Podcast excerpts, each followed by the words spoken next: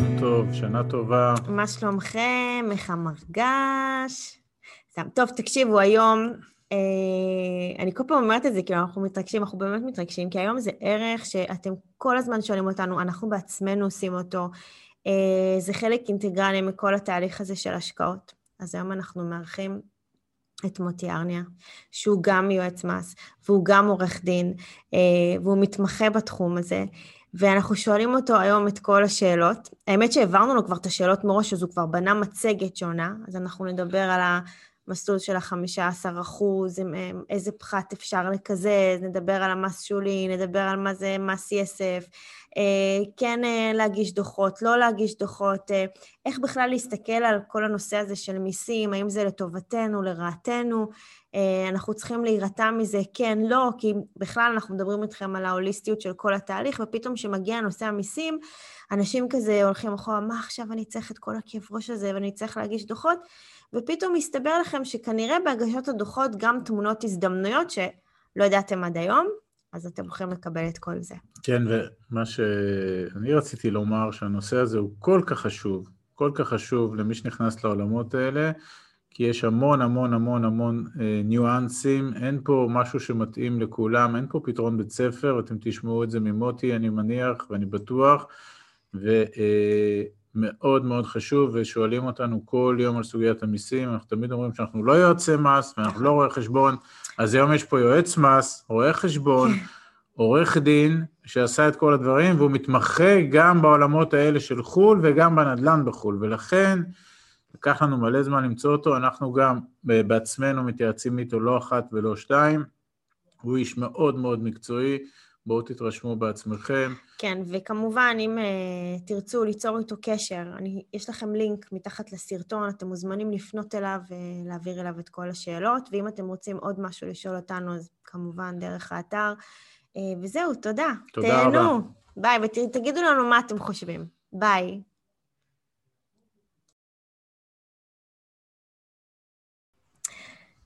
טוב, אז uh, הנה מוטי. בוקר טוב, מוטי. היי. בוקר טוב, בוקר טוב. מה שלומך? נפלא, אנחנו אה, לקראת סיומה של הקורונה, אז אנחנו מצב רוח מרומם, לא? אה, אופטימיות זה דבר כן. חשוב, ואנחנו נעשה השקעות עם קורונה ובלי קורונה. ואנחנו נשלם מס עם קורונה ובלי קורונה, אבל אנחנו רוצים... זה בוודאות, זה לא יוותרו לך.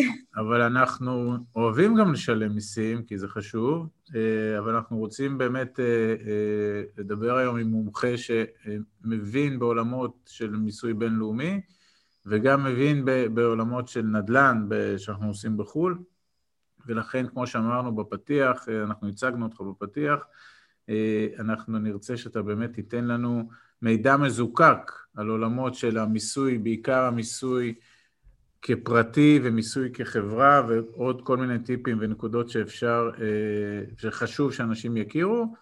ובואו נצלול פנימה, ואנחנו בטוחים שזה יהיה מאוד מאוד... אנחנו תמיד אה, פותחים שאנחנו אומרים תודה רבה. נכון. שאתה עוזר לנו אה, להפיץ את הידע.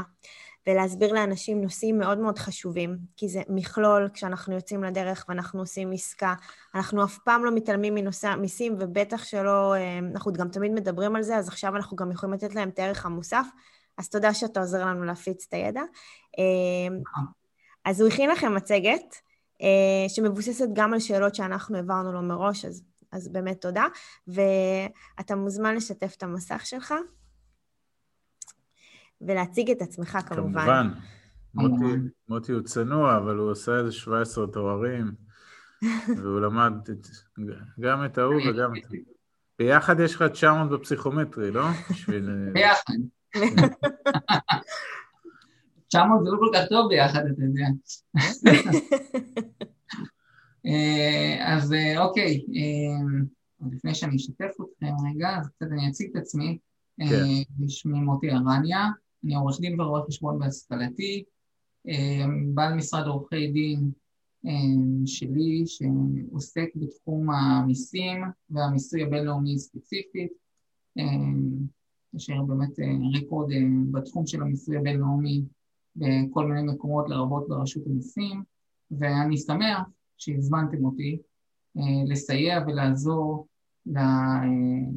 לשותפים שלכם לדרך ובאמת ככה להעלות המודעות של נושא המיסים, נושא המיסוי הבינלאומי ספציפית, הוא מאוד מאוד מורכב, הרבה יותר מהמיסוי הישראלי, וכמה שחושבים גם שהנושא של נדל"ן, שכירויות, הוא אמור להיות לכאורה פשוט, אנחנו נעבור על הדברים ואנחנו נראה שהדברים הם לא פשוטים, הם די מורכבים, ולצערי גם לא מספיק ברורים מצד הרשות, גם הרשות מצד אה, לא, לא מספיק חדה, אה, ולעיתים, אה, בוא נגיד, לא נדירות מדי, היא גם משנה את עמדתם מדי תקופה, ולכן צריכים להיות עם יד על הדופק בכל, בכל העניין הזה.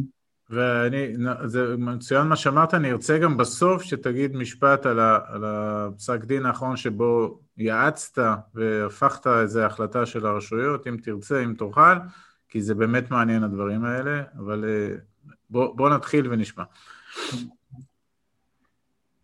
בואו נשתף אתכם עם המצגת ונצא לדרך.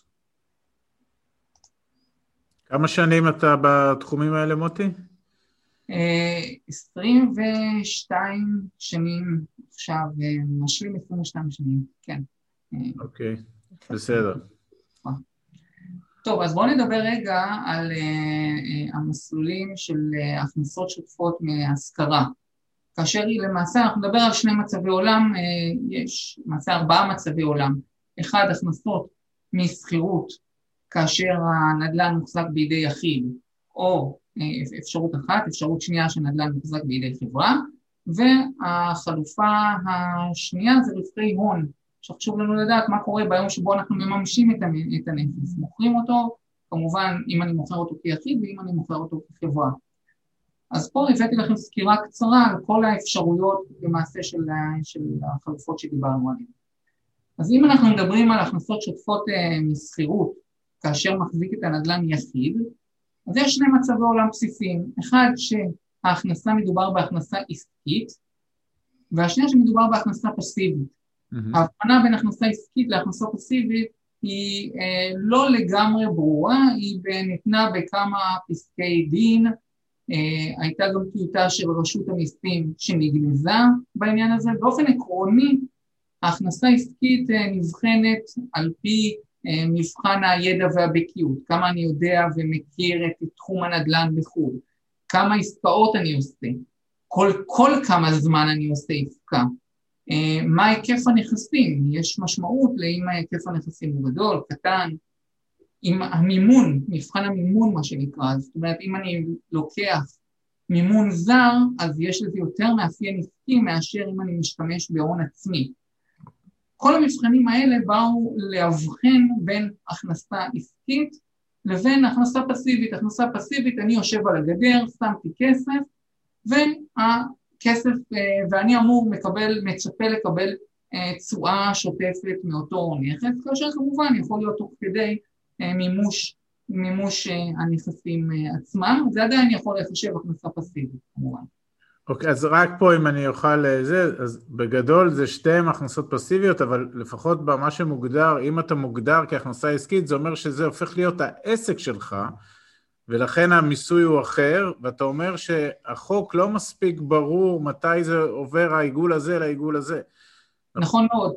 הייתה טיוטת חוזר שרשות המיסים הוציאה, שבאה ואמרה, בהסתמך על כמה פסקי דין שהיו, שבאה והוציאו את זה שהם כללים מנחים. באו ואמרו, אם זה עד חמש דירות מגורים או חמש השקעות של דירות בצורה כזו או אחרת, אז זה פסיבי.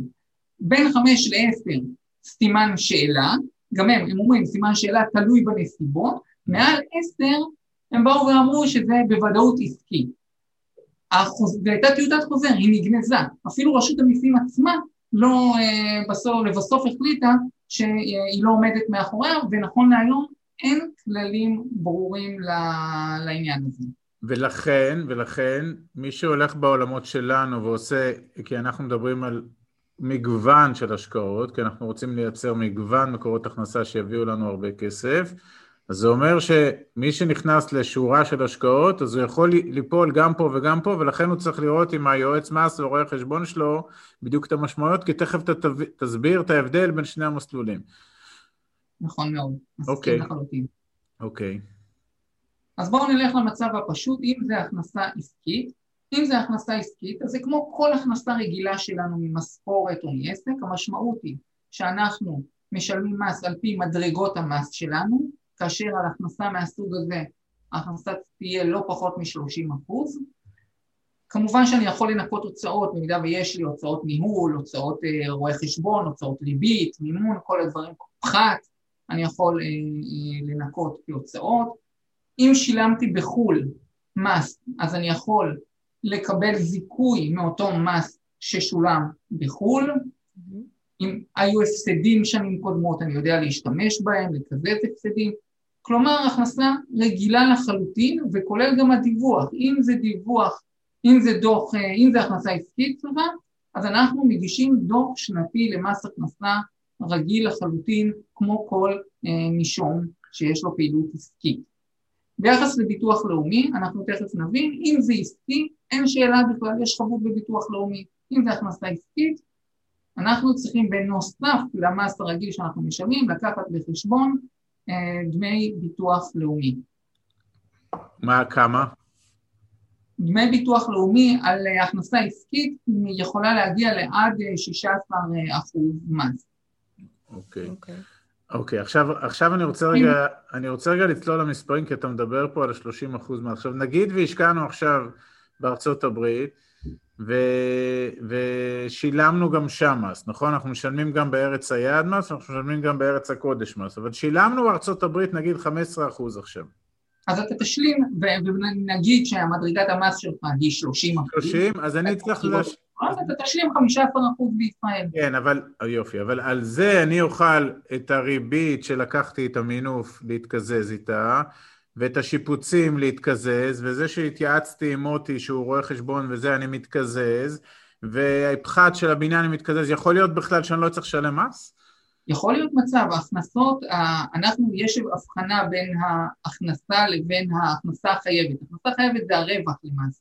כן. קודם כל אנחנו משלמים, מחשבים את הרווח, את ההכנסה החייבת, שזה ההכנסות ברוטו, בניכוי כל ההוצאות שדיברת עליהן, מימון, אה, הוצאות ריבית, הוצאות פחת, הוצאות אה, יועץ מס וכולי, מגיע לשורה תחתונה של רווח, על הרווח הזה אני משלם מס בארצות הברית, נגיד 15 אחוז, בארץ אני צריך לשלם 30 אחוז, אז אני אזדכה על ה-15 אחוז ששילמתי באותה מדינה, ואני אשלם בסך הכל בישראל רק את התוספת, ההפרש 15 אחוז. Okay. אוקיי. גם בארצות הברית על, ה, על ההכנסה אתה תנקה את ההוצאות, אנחנו לא uh, תשלם מס על כל ההכנסה ברוטו, אלא לאחר ניקוי הוצאות. כמובן שיכול להיות מצב עולם שבו יש לנו uh, uh, הכנסות של, לצורך העניין, עשרת אלפים דולר, כן. אבל לאחר ניקוי הוצאות אין לנו בכלל רווח. ואז המשמעות היא שלא משלמים מס, לא בארצות הברית ולא בישראל. עכשיו, אם, אם אין לנו מס, כמובן אנחנו לא אוהבים את זה שלא לשלם מס, זאת אומרת, אם אני לא הרווחתי, זה סימן שאלה גדול האם העסקה היא טובה, אבל הרבה פעמים, כן. ההפסד הוא בכלל נובע בעיקרו מפחת, שהוא פחת הוא הוצאה תיאורטית, הפחתת הנכס, זו הוצאה תיאורטית, זה לא הוצאה תזרימית, זה לא כמו ריבית ששילמתי, כן. זה לא כמו אה, הוצאות יועץ ששילמתי. בהרבה מקרים ההפסד בכלל נובע מהוצאות פחת, אז כן יש עודף תזרימים, ואני מקבל את העודף תזרימים, אבל אין לי רווח. אה, לא, אין, אבל אין מס, ואז לא משלמים מס. כן. נכון, נכון, ואז לא משלמים מס, אין ספק. יפה, עכשיו... בלי לשלם מס, זה בסדר. ועכשיו אני שואל, האם בכניסה לעסקאות אפשר לתכנן כבר סיטואציות כאלה? שאני יודע שנכנס לאיזו עסקה ואני צופה בסוף האם יהיה, האם יכול להיות שאני בכלל לא אשלם או שאני אשלם קצת, האם אפשר לתכנן את זה טרם הכניסה לעסקה? בדרך, מההיכרות שלי, אה, בדרך כלל הקרנות שמגייסות משקיעים הן עושות תקציב, ועל סמך התקציב הזה אתה יכול לדעת מה הצפי, מה הצפי המיסוי. אוקיי. Okay. אתה יודע בדיוק מה הצפי פחת ומה הצפי אה, של הוצאות המימון וכולי, ואז אתה יכול לדעת באמת האם אני הולך, הולך להיות לי תזרים שוטף בלי, בלי רווח, או שיש, יהיה לי חבות במס מסוימת. הבנתי, אז זה בעולמות שלנו, איפה שהגר ואני משקיעים, שזה לרוב, לא לרוב, אז תמיד אנחנו עושים את זה עם גורמים כאלה מקצועיים, אז הסוגיה הזאת המיסויית זה לא אמורות להיות הפתעות, נכון? זאת אומרת, אנחנו נכנסים ויודעים את המבנה המיסויי וגם צופים את המס שנשלם בקצה. בהנחה שאין אה, הוצאות חריגות. כן, כן, ברור. ברור. אבל אם, אבל אם הביצוע הוא כמו התקציב, אז אין אה, ספק שאנחנו אה, יודעים להעריך את, את המס שנשלם. אוקיי, אז זה, אז זה בהכנסה עסקית, ומה זה הפסיבי? עכשיו, בהכנסה פסיבית יש לי שתי אלטרנטיבות. המחוקק בא ונתן לי שתי אלטרנטיבות לחשב את המס, ואנחנו נראה שכל, אני יכול לבחור כל שנה איזו אלטרנטיבה יותר טובה לי. Mm-hmm. אומרת, אני לא חייב להיות עקבי. אני יכול לבחור כל שנה איזו אלטרנטיבה טובה. אחת, האלטרנטיבה הראשונה היא כמו הכנסה עסקית. לשלם על פי מדרגות המס, לנקות הוצאות, כל מה שדיברנו עד עכשיו, כן, אותו כן. דבר בדיוק. השאלה היחידה שעולה לדיון זה העניין של ביטוח לאומי, שפה אנחנו, אה, והעלית את זה בתחילת הדיון, שפה אנחנו ככה בסימן שאלה. עד היום אה, הייתה, אה, עמדת ביטוח הלאומי הייתה חד משמעית, שאם אתה בוחר במסלול העסקי, יש חבות בדמי ביטוח לאומי. בפסק דין שניתן ממש ממש לא מזמן, קבע בית המשפט שאם אתה מוכיח שההכנסה היא פסיבית, אבל בחרת להתמסות כהכנסה עסקית, זה עדיין לא הופך את ההכנסה להכנסה עסקית, mm-hmm. ואם זה הכנסה פסיבית, אין חבות אה, בביטוח לאומי. מצוין. זה החוות דעת שאתה יעצת בה, נכון? זה המשפט. נכון. אוקיי. כן, נכון. יחד עם זאת, אני חייב להגיד מילה אחת על זה. קודם כל, עדיין לא עברה תקופת הערעור, ויכול להיות שיוגש ערעור לבית המשפט, אה, לבית דין אה, לעבודה בעניין הזה. אז אנחנו, זה לא פסק, זה פסק דין אה, שהוא לא חלוט עדיין. אה, ודבר שני שחשוב להגיד, זה כל מקרה לגופו מסיבה אחת פשוטה, שה... בוא נגיד שבית המשפט לא התייחס לכמה סעיפים שיכולים להיות רלוונטיים לעניין הזה.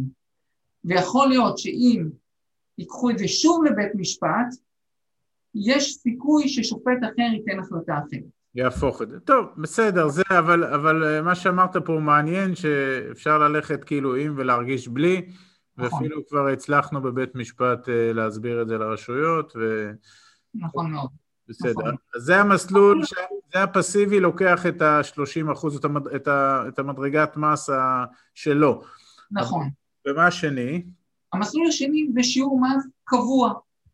בא מס הכנסה אומר, אני נותן לך הקלה, עזוב אותך מלהגיש מלהגיש דוחות, מדרגות מס, חישוב הוצאות, אתה רוצה, אם אתה אדם מהשורה מה שנקרא, שלא מגיש דוחות ולא מתחכם, אני נותן לך אפשרות קלה, תשלם על הברוטו 15% מס, מבלי אפשרות לנקות שום הוצאה, חוץ מהוצאה אחת, הוצאת פחת.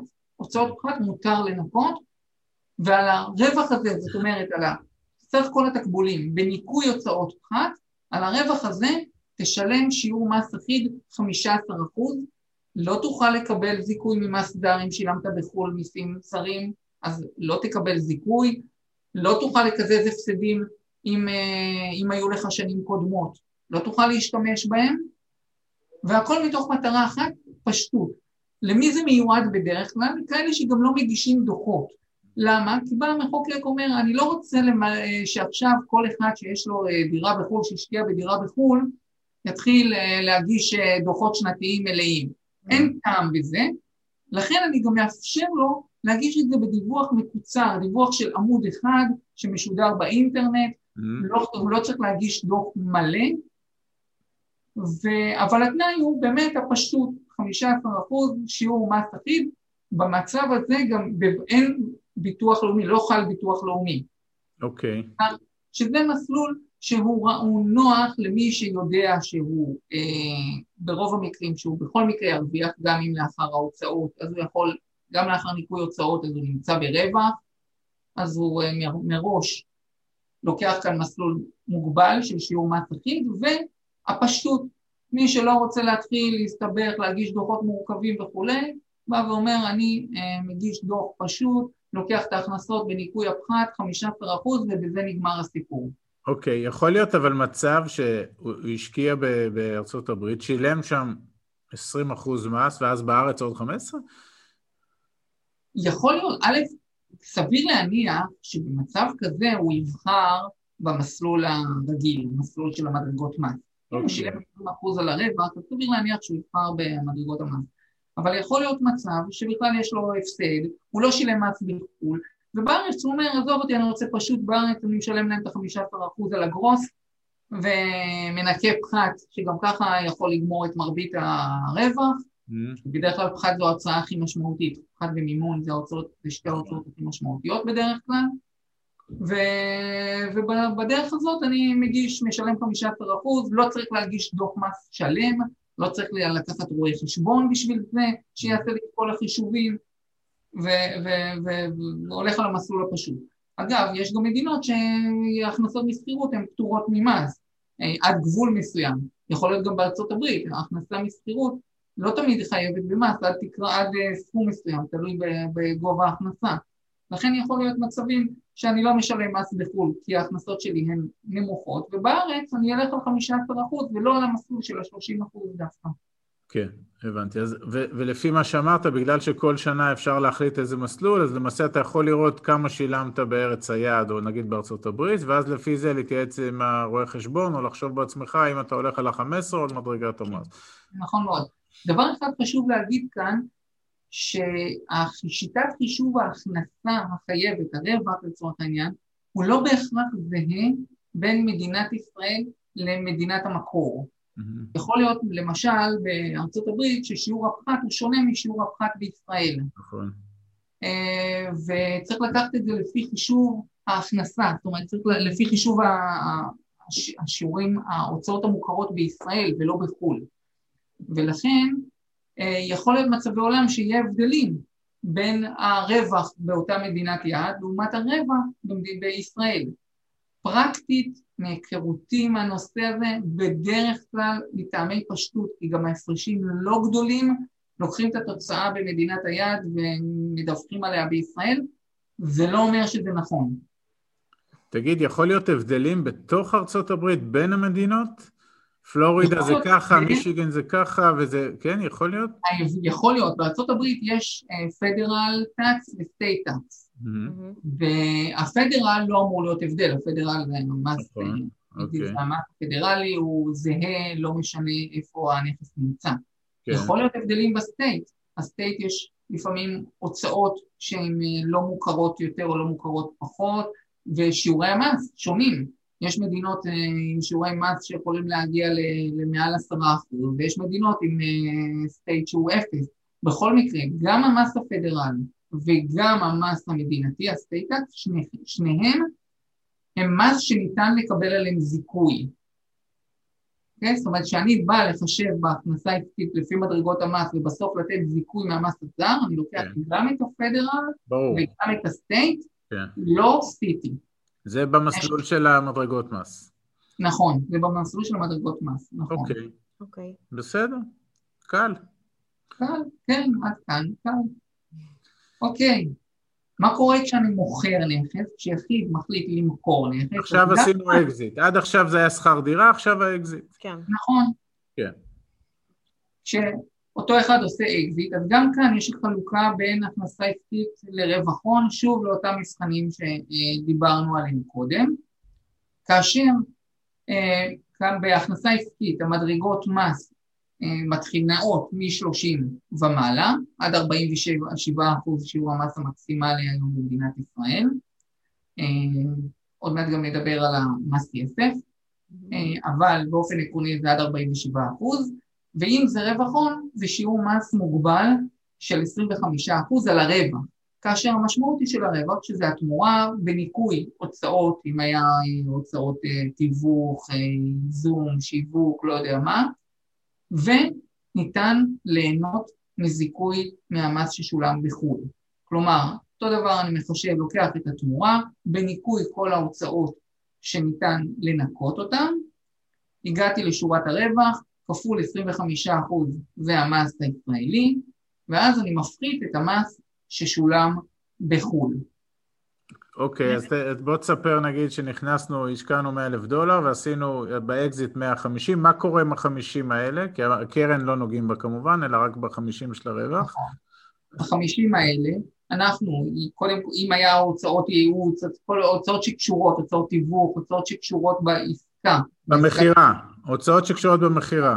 במכירה, אני מפחית אותם, לצורך העניין היה עוד עשרת אלפים דולר הוצאות אה, עסקה, אז הגענו לרווח של 40 אלף דולר, נכון. על 40 אלף דולר 25 אחוז מס זה אומר אה, עשרת אלפים דולר מס שאני צריך לשלם, Mm-hmm. אבל שילמתי לצורך העניין 7,000 דולר בארצות הברית, כן, אז זה אומר שבארץ אני אשלים 3,000 אה, אוקיי. דולר. אז זה קל. נכון, פשוט בשני המקרים אותו דבר, צריך לציין שפה אם ברגע שיש רווח הון צריך להגיש דוח שנתי מלא, אין דוחות מקוצרים, אין שום דבר, צריך להגיש בתום אותה שנה, אותה שנת מס שהנכס נמכר, צריך לדווח ולהגיש דוח שנתי. זה עושה הרואה חשבון בארץ. נכון, וכמה זה עולה ל- ל- לגברת כהן מפרדס חנה? זה מאוד מאוד תלוי במורכבות של, ה, של הדוח עצמו, אה, אבל זה יכול להתחיל, בדרך כלל נע בין 1,500 שקלים ויכול והלאה, בצפון. אוקיי, טוב, אוקיי. סבבה. אז זה, זה, זה במסלול המוגבל. עכשיו בעסקי, בעסקי אותו דבר, מדרגות, מחשב את המדרגות מס, נגיד אני במדרגת מס 47 אחוז כי יש לי הכנסות נוספות מאוד גבוהות, אז על 40 אלף דולר אני צריך לשלם את ה-47 אחוז, משלם את ה... מחשב כמה זה בערך, נגיד לצורך העניין, לצורך הדוגמה בערך 20 אלף דולר, אמ, 20 אלף דולר מס, פחות 7,000 דולר ששילמתי בארצות הברית, אני משלים בישראל 13 אלף דולר. אוקיי, במקום 3,000 שמה. נכון מאוד, ההבדל הוא גדול מאוד בין הכנסה, אם זה הכנסה עסקית לרווח הון. נכון.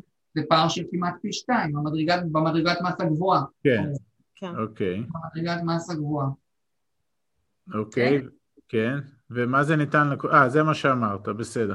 עכשיו, רק ב- בעולמות שלנו, כשאנחנו נכנסים עם השחקנים שאיתם אנחנו משקיעים, וזה הכל תחת LLC ושותפות משפטית, בסוף כשזה חוזר הביתה זה מחולק ל- אצלנו כפרט, או פה או פה, נכון? זאת אומרת, זה לא, בגלל שבנינו את זה כשותפות משפטית, כ-LLC, יש לזה איזה שהן השפעות אח- אחרי זה? אז, אז, אז יש לזה, אני אגיד אה, מילה אחת על העניין הזה. LLC זה גוף שמבחינת ארצות הברית הוא חברה, אבל הוא שקוף לצרכי מס. כן, בישראל ה-LLC הוא חברה לכל דבר. אה, יש הקלה שנותנת הרשות לגבי השקפה של LLC בתנאים ובמגבלות אה, מסוימים.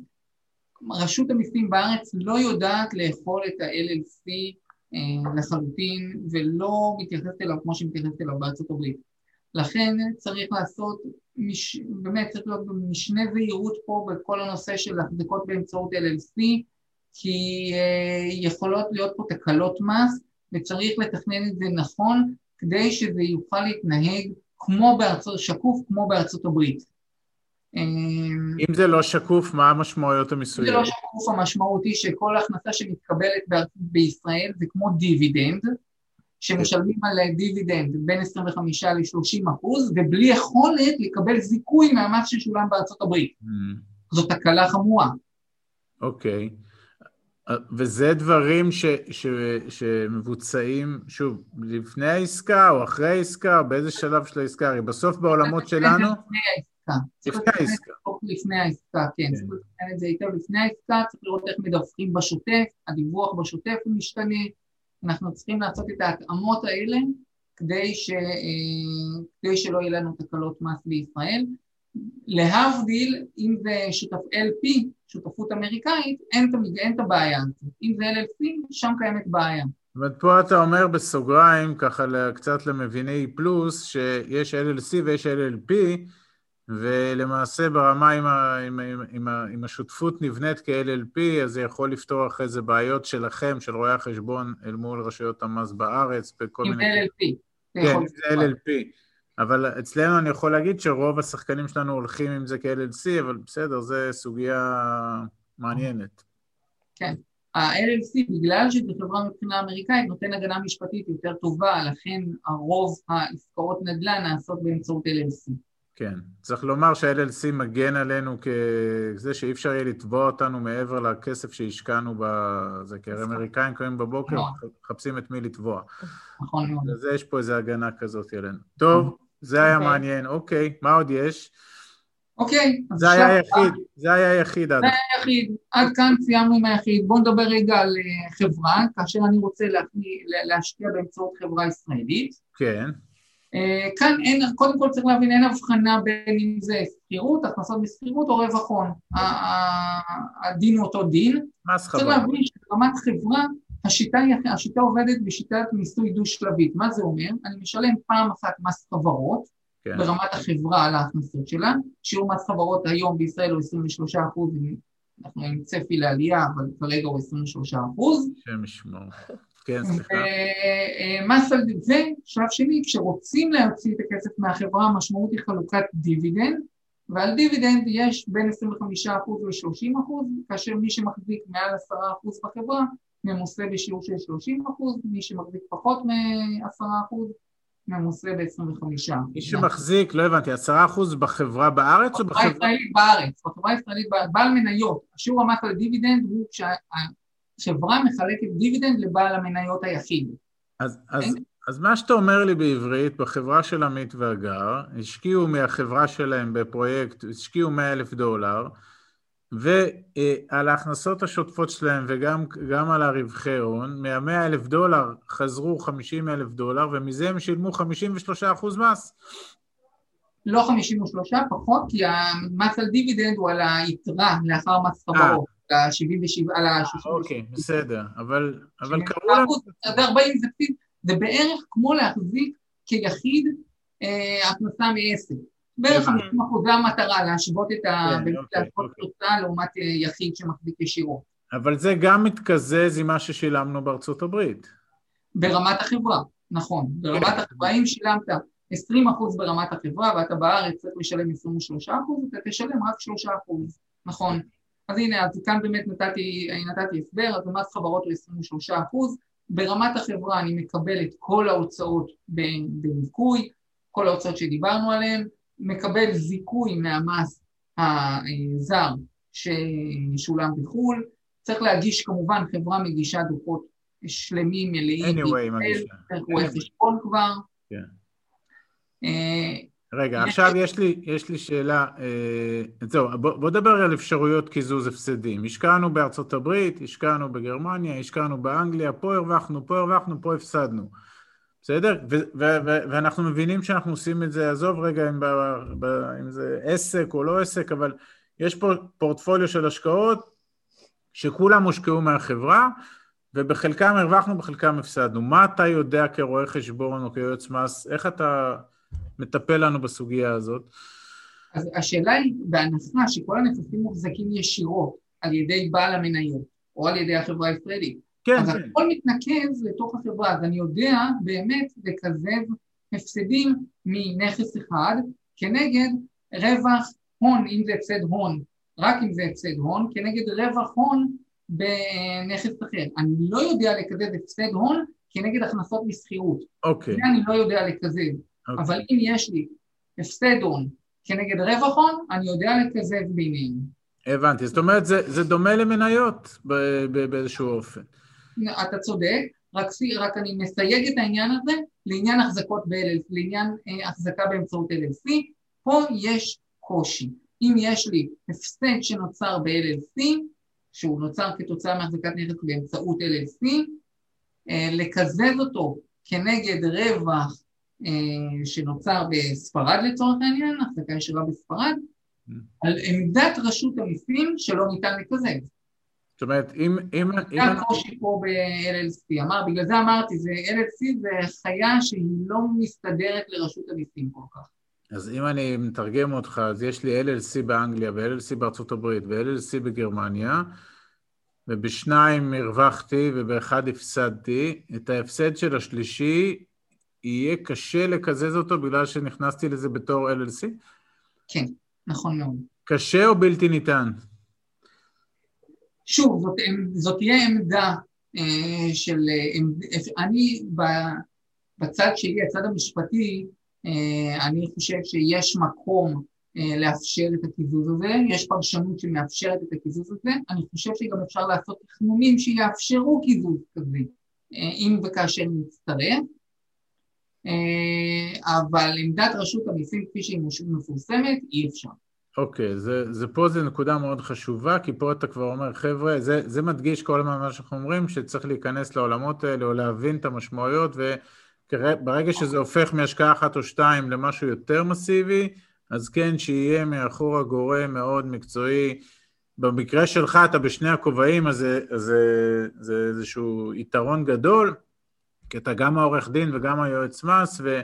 ופה אנחנו רואים גם שהרגולטור בארץ כרגע עוד לא יודע להכיל את כל הדברים האלה, ולכן, אה, ולכן יש פה הרבה אפור, אם אני מבין נכון. אוקיי. אני, אני ארצה ממך פה שנייה רגע על הסיפור של הקיזוז הפסדים, אם תוכל רגע איזה צ'קליסט, אה, סליחה, לא על הקיזוז הפסדים, על, על, הזיכו, על הניקויים, אה, חוץ מפחת ומעורכי דין וממתווכים, ומשיפוצים ומריביות, מה עוד יש שאנשים יכולים להבין שהם יכולים להתיך פנימה כדי להוריד להם את אה, שומת המס? כן, באופן עקרוני, כדי להתיר הוצאות, ההוצאה צריכה להיות הוצאה בייצור הכנסה. Mm. זאת ההגדרה, הוצאה בייצור הכנסה. ההוצאה צריכה לשמש אותנו לייצור ההכנסה. אז טסנו לראות את הנכס. אז ההוצאה הזאת היא הוצאה מוכרת, לחלוטין. אין ספק אוקיי. שההוצאה הזאת תהיה הוצאה מוכרת. אז זה הטיסה והמלון והרכב וכל זה אפשר להתיך פנימה. מה עוד? נכון מאוד. השכרת רכב אם צריך באותו מקום וכולי, גם זה, גם זה חלק מההוצאות המוכרות. אוקיי. אה, כמובן שאם אה, אתה אה, מתייעץ בארץ עם יועצי השקעות וכולי, אז גם זה הוצאות מוכרות. הוצאות, יועצי השקעות במובן של כנגד ההשקעות בנכסים, בסוג הנכסים הזה. ברור. אם אה, יש לך, אם אתה מחזיק בארץ משרד, שהמשרד אמור לשמש אותך לתפעול הפעילות הזאת, אז זו, זה, זה הוצאה עסקית לכל דבר. אוקיי. Okay. אמ, האוטו שאני מחזיק בארץ שלוקח אותי למשרד שממנו אני מייצר את ההכנסה הזאת. ותראה, אם הוא, הוצאות רכב זה הוצאות שהן בהגדרה מוגבלות, ויש עניין של, של שווי רכב, אומרת, אם אתה חברה או עוסק עצמאי, לא, אני סתם מנסה להרחיב, אני מנסה להרחיב את המעגלים כדי לפתוח אנשים לחשיבה, כי, כי זה עולם כנראה הוא מעבר לארבעה פרטים, זאת אומרת, יש פה... בסדר. נכון, נכון, אני, אני מסכים. זאת אומרת, ההוצאות, גם ההוצאות רכב יכולות להיות מוכרות בקונסטלציה כזו או אחרת, תלוי שוב פעם באופי של העסק ותלוי באופי, אה, ב, ב, התאגדות, סוג ההתאגדות של אותו אה, אחד בישראל, אם זה חברה או אם זה תהיה עוסק מורשה. סבבה, אבל מישהו שבא אליך, מוטי, ומתייעץ איתך על דברים האלה, אז אתה כאילו יודע לתת לו באמת כאילו איזושהי הסתכלות שיודעת לתכלל את כל הדברים האלה ובסוף לייצר לו איזושהי מדרגת מס הכי נמוכה שאפשר, נכון? נכון, זאת המטרה, זה התפקיד, התפקיד שלנו לייעץ אה, בדרך החוקית והנכונה ביותר, איך לשלם פחות. אין פה אה, אין שאלה בכלל. אה, אנחנו פועלים רק במסגרת החוק, אנחנו אף פעם, המטרה היא אף פעם לא לשים את הנישום באיזושהי, את הלקוח באיזושהי חפיפה כזו או אחרת שהיא חס וחלילה תהיה פלילית. אוקיי. Okay. תמיד אני אומר, ותמיד אני אומר גם, גם כשאנחנו עושים משהו שהוא לא, בוא נגיד, הוא לא מוחלט, הוא לא ודאי, תמיד גילוי מלא, תמיד לפרוס את זה בפני הרשות בדוחות שאנחנו מגישים, לתת גילוי מלא, שהרשות לא תופתע. ברגע שהיא מופתעת, אנחנו נמצאים במשחק אחר לחלוטין. כן, וכמובן שהנישום צריך להבין מה, מה שחור, מה לבן ומה אפור. בוודאי, בוודאי. מצוין. אוקיי. אוקיי. אז מה אם כך עדיף חבר'ה או יחיד? ניקח חבר'ה או ניקח יחיד? חברה או יחיד? אז זה תלוי בשיקולים, אז זה באמת תלוי במה מה השיקולים שלה, מה, מה יהיה השיקולים פה. השאלה מה הציפייה, האם אני מצפה מאותו נכס שהוא יביא לי רווח הון או רווח מסחירות? כי אם זה רווח הון, אז ודאי שעדיף לי להחזיק נכס ביחיד, כי כמו שאמרנו, בחברה אנחנו במיסוי דו-שלבי, ואם זה, אה, ואם זה יחיד, אז אני משלם פעם אחת 25 אה, לעומת זאת, אם זה רווח מסחירות, אז אם אני במסלול של אה, מס אה, שולי, אז יכול להיות ששווה לי דווקא להחזיק בצורת חברה, כי אז אני אפחית לי את המדרגת מס, לפחות זמנית, ברמת החברה, ל-23%, ואני יודע להשתמש בכסף הזה בתוך החברה, אני לא צריך אותו הביתה, למשוך אותו הביתה, אז כמובן כן. שאם אני מושך אותו הביתה אני כבר כמו יחיד. כן.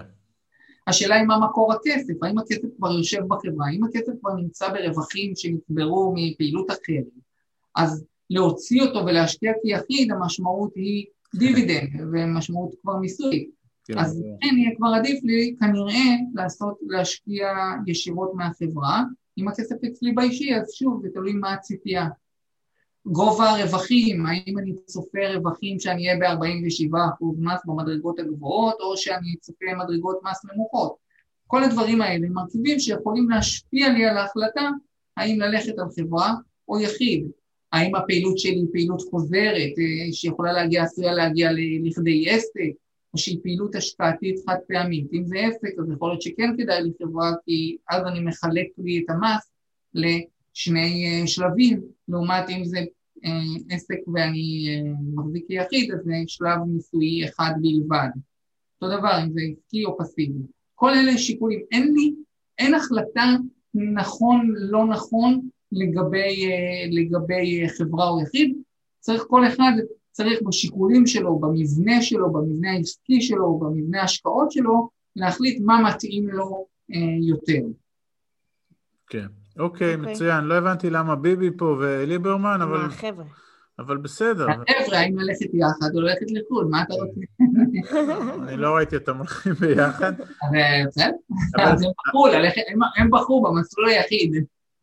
לדעתי ליברמן עושה נדל"ן בחו"ל. אה, אבל מה שאתה אומר מהשקף הזה, שאין פה איזשהו פתרון בית ספר, ובסוף כל מקרה לגופו, וזה שוב חוזר על חשיבות היועץ מס או רואה חשבון בתוך העסקאות האלה, כי אנחנו מבינים שזה עולם. לשקלל את כל המרכיבים לתוך סל אחד ולהחליט מה רלוונטי יותר, מה רלוונטי פחות. אוקיי. בסדר אוקיי, גמור. אוקיי, דברים אחרונים. כן. סליחה? אז כבר כמה נקודות אחרונות שאנחנו צריכים להתייחס אליהן גם. קודם כל אמרנו לגבי המסלולים של יחיד, 15% הוא מס שולי, אפשר לעבור משנה לשנה, מה שמתאים לאותו אה, לקוח אה, באותה שנה עם תוצאת המס הטובה ביותר, שזה יבחר. אם יש הפסדים ואנחנו רוצים להשתמש בהפסדים, חייבים להגיש דוח שנתי מלא, אין אפשרות לדוחות מקוצרים אה, וחייבים למעשה לבוא ולפתוח תיק ולדווח למס הכנסה שנוצר הפסד כדי שאני אוכל להשתמש בו בשנים הבאות. אין קיצור דרך בעניין של הפסדים. זאת אומרת, מי, ש, מי שמסתכל על זה לא כאיזשהו מהלך יחיד וזה, אלא זה באמת איזו הסתכלות כמקור הכנסה ארוך טווח, אז כדאי שלא יקצר דרכים ואת הדרך ובאמת יגיש דוחות שנתיים, ואז גם הוא נכון. יוכל שנים אחורה להתקזז, נכון? נכון מאוד, בדיוק. Okay. רווח הון, צריך להדגיש רווח הון באופן, על פי, על פי הפקודה, כשנוצר רווח הון צריך לדווח למס הכנסה תוך 30 יום ולשלם מקדמה על חשבון המס. אה, ובנוסף צריך להגיש בתום אותה שנה דוח שנתי מלא. חייבים לדעת את זה, אנשים נוטים לשכוח את הדיווח, את המקדמה, ואחר כך מקבלים אה, קנסות, ריביות ודברים כאלה, והם לא מבינים מאיפה זה הגיע. כלומר, אני אתרגם אותך לעברית, עשינו במרץ אקזיט של ה-100 אלף דולר, חזרו הביתה 150, תוך 30 יום צריך לספר לרשויות המס שיש לי 50 אלף דולר חדשים, תן עליהם כבר מקדמה, וסוף שנה גם תגיש דוח ותן את השאר. נכון. כיף. הכל, סך הכל כיף, אוקיי. הכנסות הפסדים מהפרשי שער, דבר שהוא מאוד, אה, משהו שהוא אה, מאוד אה, רלוונטי להיום. נכון. הנושא הזה, גם הנושא הזה הוא לא נושא סגור לחלוטין. יש פסיקה בעניין שיצרה כללים, אבל היא לא התייחסה לכל, ה, לכל המכלול האפשרויות, החלופות. Mm-hmm. מי שירצה להתעמק בזה, יש מאמר מאוד גדול שאני כתבתי על זה, על כל הנושא הזה של, של הפסדים מהפרשי שער. כן. הבעיה היא כזאת, באופן עקרוני, אם זה רווח אנחנו במצב קל, אם אנחנו בחברה, אז רווחים, רווחים או הפסדים מהפרשי שם, זה הכנסה חייבת או הפסד מוכר, אין שום בעיה כשאנחנו במסגרת של חברה. לא, אבל, אבל רגע, זה אני חייב להדגיש, זאת אומרת, נכנסנו שהדולר 3.50, עשינו את האקזיט שהדולר 3.20, אז על ההפסדים האלה אנחנו יכולים להתקזז מבחינה מיסויית. נכון מאוד. זה מתקזז למעשה בתוך אותו רווח, כי הרווח שלך הוא יותר קטן. ברור, ברור. אני חייב, אני חייב להמיר את זה לשקלים, או שעדיין על ה... גם אם אני משאיר את זה בדולרים אני יכול לקזז? אתה, לצורכי מס אתה חייב לה- להמיר את זה לשקלים, לצורכי מס, תשאיר את זה בדולרים זה שיקול שלך, אבל אה, לעניין תחשיב המס, אתה חייב להמיר את זה לשקלים. הבנתי, זאת אומרת אם ההפסד שלי הוא על הנייר, כי רק השער ירד על הזה, אבל נשארתי עם הדולרים, אז, אז אין לי פה את הקיזוז הזה. לא, יהיה לך עדיין, כי חישבת את הרווח בשקלים. הרווח מחושב בשקלים, אתה תקבל את ההפסד, את, את ההפסד הזה, אבל אם שער הדולר יעלה, אתה תשלם מס על העלייה.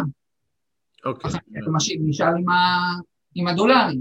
אז הבנתי. עכשיו חישבת את ה... לפי 3-2, אבל מחר בבוקר הדולר יקפוץ ל-4, אז יהיה לך אה, 80 אגורות שתצטרך לשלם עליהם רווח. אוקיי. אוקיי. אז אז זה בחברה. זה בחברה. כן. ביחיד זה מורכב יותר. ומדוע? כי באופן עקרוני, החוק כל הזמן ראה לנגד עיניו רווחים. אז הוא, בא לו, אז הוא רצה בזמנו לעודד השקעות אה, במטח, ולכן הוא נתן פטור על הכנסות מהפרשי שער. אז לכאורה, אם אני אה, קניתי נכס ב- לפי שלוש וחצי ומכרתי בארבע, אז מכרתי באותו סכום, קניתי, מכרתי, כך שרווח ריאלי אין לי, כן. אבל יש לי רווח שנובע מהפרשי שער, הרווח הזה פטור ממס. התוצאה היא שההפסד שנובע מהפרשי שער הוא הפסד לא מוכר, Mm, ולכן אם יש לי הפסדים שנובעים מהפרשי שער, יש לי רווח ריאלי, והפסד שנובע מהפרשי שער, כך שהרווח שלי קטן יותר כתוצאה מההפסד מהפרשי שער, מבחינת מס הוא יתעלם מההפסדים מהפרשי השער, והרווח שלי לצרכי מס יהיה רווח גדול יותר. mhm. זה נקודה שחייבים לשים לב אליה, נקודה בסיכון, יש כל מיני חלופות ויש כל מיני עמדות, זה משהו שאם זה קורה, חייבים אה, להתייעץ פה ולהחליט אה, באיזה מדיניות לנקוט. אה, כמובן, אם זה משמעותי, לפעמים זה סכומים אה, שהם לא משמעותיים, אבל אם זה משמעותי, זה משהו שחייבים לקחת אותו בחשבון, שההתייחסות ליחיד לגבי הכנסות והפסדים מהפרשי שער היא לא טריוויאלית. אבל, אבל לפי מה שאתה אומר, גם פה יש אפור, גם פה יש, יש, יש דברים שאפשר לעשות שכמובן מחייבים התייעצות עם אנשי מקצוע. נכון מאוד. אוקיי, בסדר.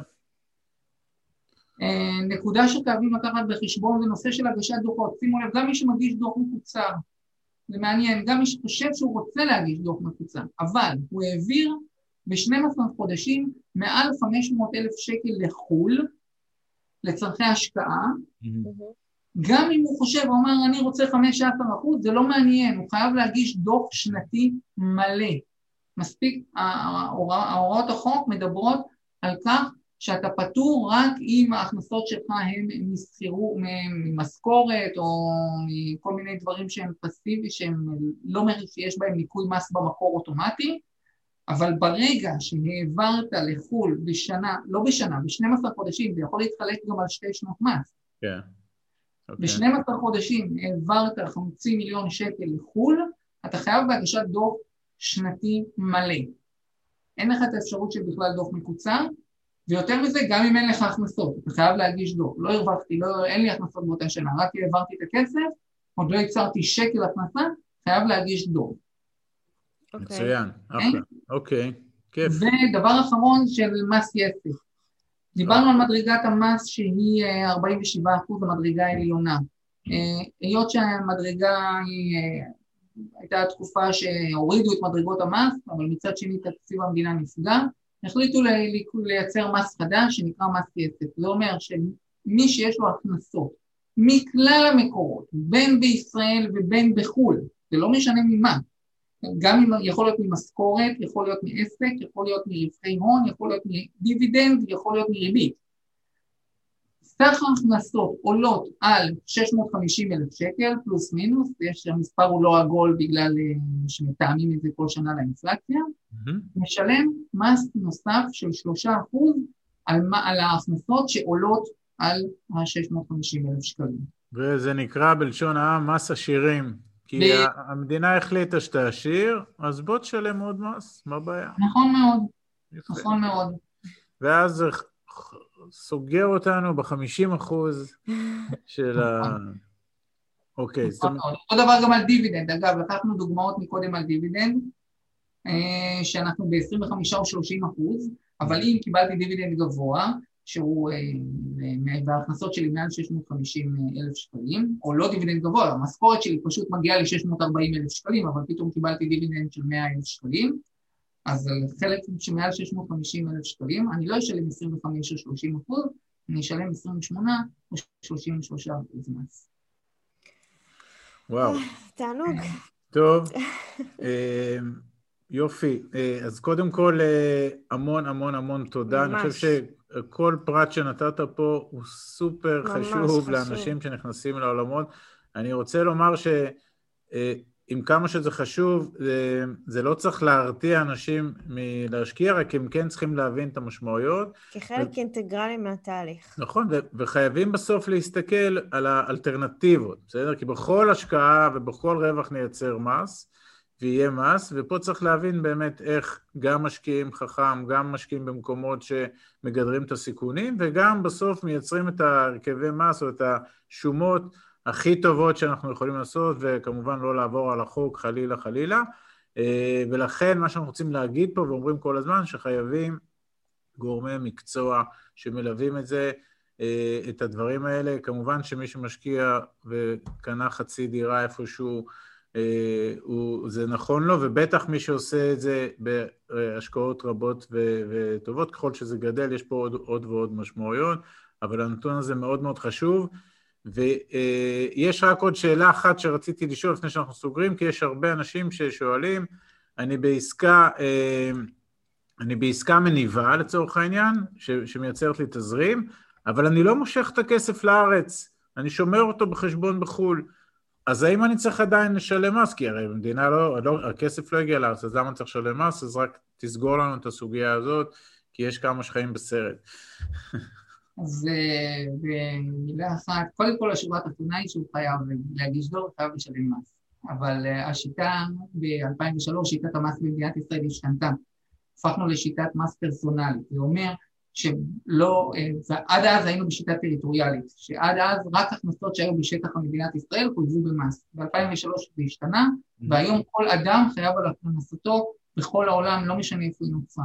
לכן זה שאני מחזיק את הכסף בחשבון בנק בחו"ל, לא פוטר אותי מלדווח על הכנסה, לא פוטר אותי מלשלם אה, את המס, ולא פוטר אותי היום גם מלהגיש דוחות.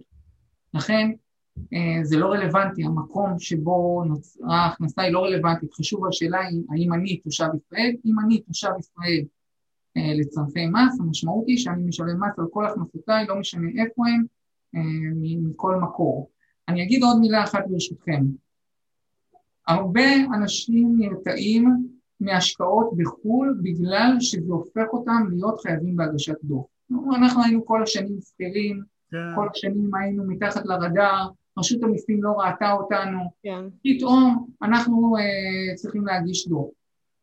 Uh, אז נכון, יכול להיות שזה נכון. יחד עם זאת צריך לראות בזה הזדמנות. ההזדמנ... הגשת דוחות היא הזדמנות. הגשת דוחות היא פתאום לעשות חושבים ולהגיד, רגע, אולי יש לי הזדמנות להפחית את נטל המס שלי מכל מיני מקורות בדרכים אחרות, בדרכים יצירתיות, כמו שאמרנו, הכרה בהוצאות בסוגים מסוימים, דברים, ש, דברים שלא הייתי יכול לעשות אותם כשכיר. Mm-hmm. אז, אה, אז צריך לראות בזה הזדמנות. היום גם כמות הדוחות שמוגשות למס הכנסה היא, אה, היא פנומנלית, כאילו זה מספרים מטורפים, זה לא כמו שהיה פעם עד 2003 באמת רק שכירים, או עד 2010 אפילו. רק שכירים היו מגישים, אה, רוב, רוב ההכנסות היו שכירים, אה, לא היו מגישים בכלל דוחות. היום רשות המיסים ביוזמתה בוצע. רואה מישהו שיש לו אה, קצת יותר מדי נכסים במערכת, מספיק שיש לו שתי דירות מגורים על שמו, היא כבר שולחת לו להתחיל להגיש דוחות. כך שלא צריך להירתע מזה, לא צריך לפחד מזה, צריך לקחת את זה באמת כהזדמנות והזדמנות גם לעבור, אה, עבורם לייצר עוד מקורות הכנסה מחוץ אה, לישראל ועוד צורות שהם כנראה לא יקבלו אותם בארץ. כן, נכון, נכון. טוב. וואי, מוטי, אה, ממש ממש תודה. אנחנו גם נשים לקהילה המהממת שלנו קישור מתחת, ל... מתחת לסרטון, אם הם רוצים ליצור איתך קשר, טפל בהם יפה, הם מקסימים. בשמחה. אה, תודה על הזמן שלך. תודה. תודה רבה לכם אה, על- על שהערכתם אותי. בכיף. בכיף, בכיף. שיהיה לך יום מקסים. גם תודה, מוטי. ביי, תודה מוטי. להתראות. ביי.